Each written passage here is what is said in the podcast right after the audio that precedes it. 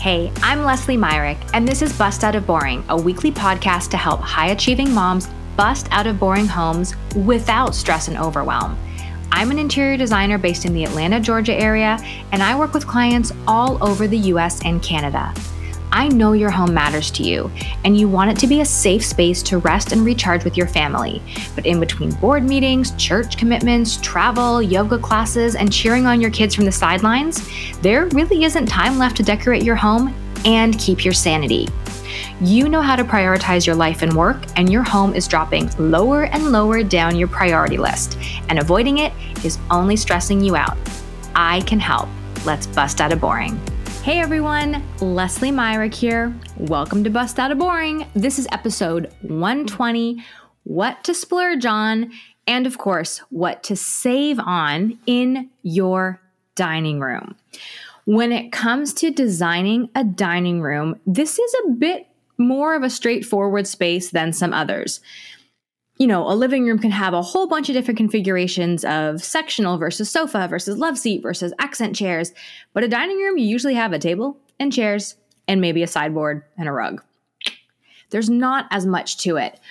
But like with any space, it is still important to be aware of your budget, your investment, and prioritize it well. So, I'm going to share three things that I recommend you splurge on in your dining room and why, and three things you can save on to help keep that budget under control, to have that happy medium, and come out with an amazing outcome in the end. Now, of course, you can do whatever you want. I'm not the boss of you, but this is where if you're going to hold back a little bit, if you're going to try to, you know, keep that budget down a bit, there's a few areas that I say don't even try. Just spend your dollars wisely, spend them well. And if you need to, you can pull back in a few other areas. So let's start with the fun stuff. Let's start with the splurges.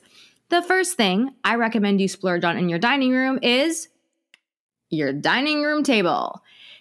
Yeah, it's the middle of your room. It's literally the focal point. It has to be sturdy and well made. You want it to function well, no wiggly crap. I've had a bad dining table and it is the literal worst. So make sure that you're investing in a table that is made of quality materials, constructed in a quality way, and is going to last and look amazing. It doesn't have to be the fanciest table. Sometimes simple is actually better because then the other elements of the room can really shine. But buy a well made dining table that looks good, feels good, and is going to be sturdy, easy to maintain, and isn't going to wiggle when you're trying to balance a wine glass because that is the literal worst. Second thing to splurge on in a dining room is your area rug. Now, I know lots of people are weird about having rugs under a table where they eat. If you don't want a rug, that's cool too. Personally, I love it. And the reason I say to splurge on a rug for your dining room is that you want it to be durable and cleanable, especially if you have kids like I do. Or even if you don't have kids, sometimes grown-ups get messy too a good quality area rug, one that is vintage and has stood the test of time, one that is made of wool or another high quality durable material that you can really get in there and scrub, those are absolutely worth the investment to keep your dining room looking beautiful. And here's the thing too, even if you get a rug that maybe has some viscose in it, and you've heard me talk about this before about how it's a difficult material to clean in rugs, you can always get a slightly lesser expensive rug spray treated. You can buy spray treatments at stores. I don't have one to recommend, so do your research.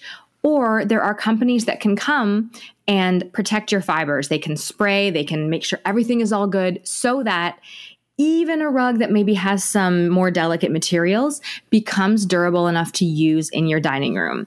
Don't skimp on a rug. Spend well, buy a good quality one that's cleanable, or make sure that you protect it in a way to make it cleanable and durable and easy to use for that space. The third splurge for a dining room, and this is probably my very favorite, is a chandelier. You're probably noticing everything in the splurge category is the stuff that goes right in the middle of the room. It's what you're going to see when you walk in, and you want a banging chandelier up there that's going to look amazing. It's like the jewelry for the room or, you know, some sort of accessory. It's got to have a little sparkle, a little shine, a little metallic. Have fun. Just buy a badass chandelier. You will never regret walking into that dining room and seeing that beautiful fixture every single day. Now, where can you save some money if you need to on your dining room? The first thing you can save on are dining chairs. Now, this was a tough one to come to a decision on for myself because I also think you want to invest in good quality chairs that are sturdy and well made, just like your dining table. But the reason I say splurge on the table and not the chairs is that your table is most likely going to need to last you a long time.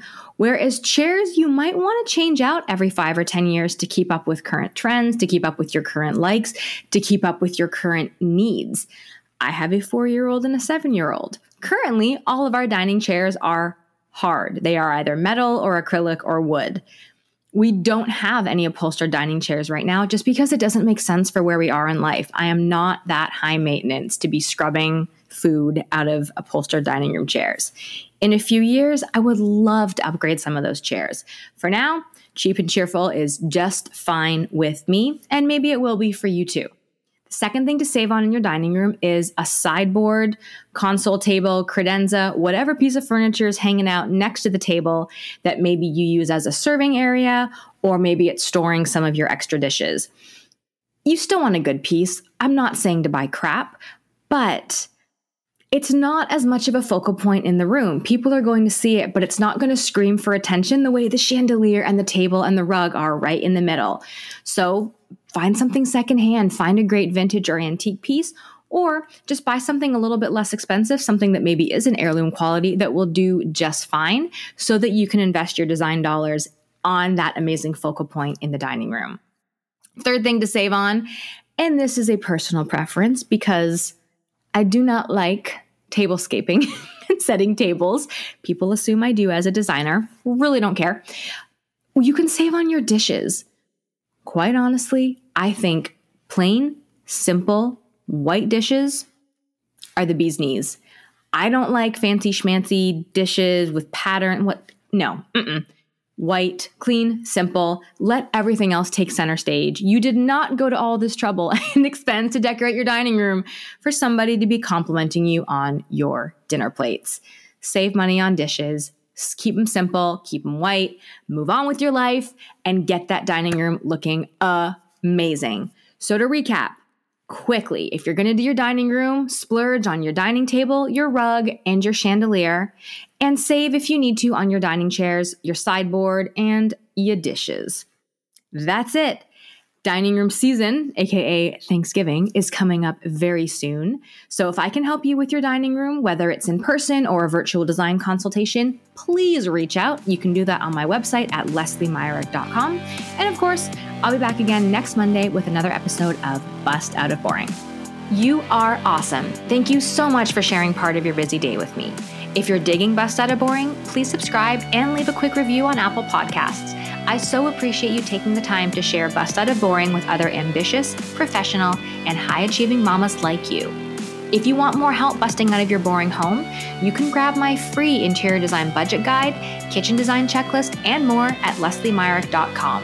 While you're there, you can also find out how to work one on one with me for your design project. See you next Monday.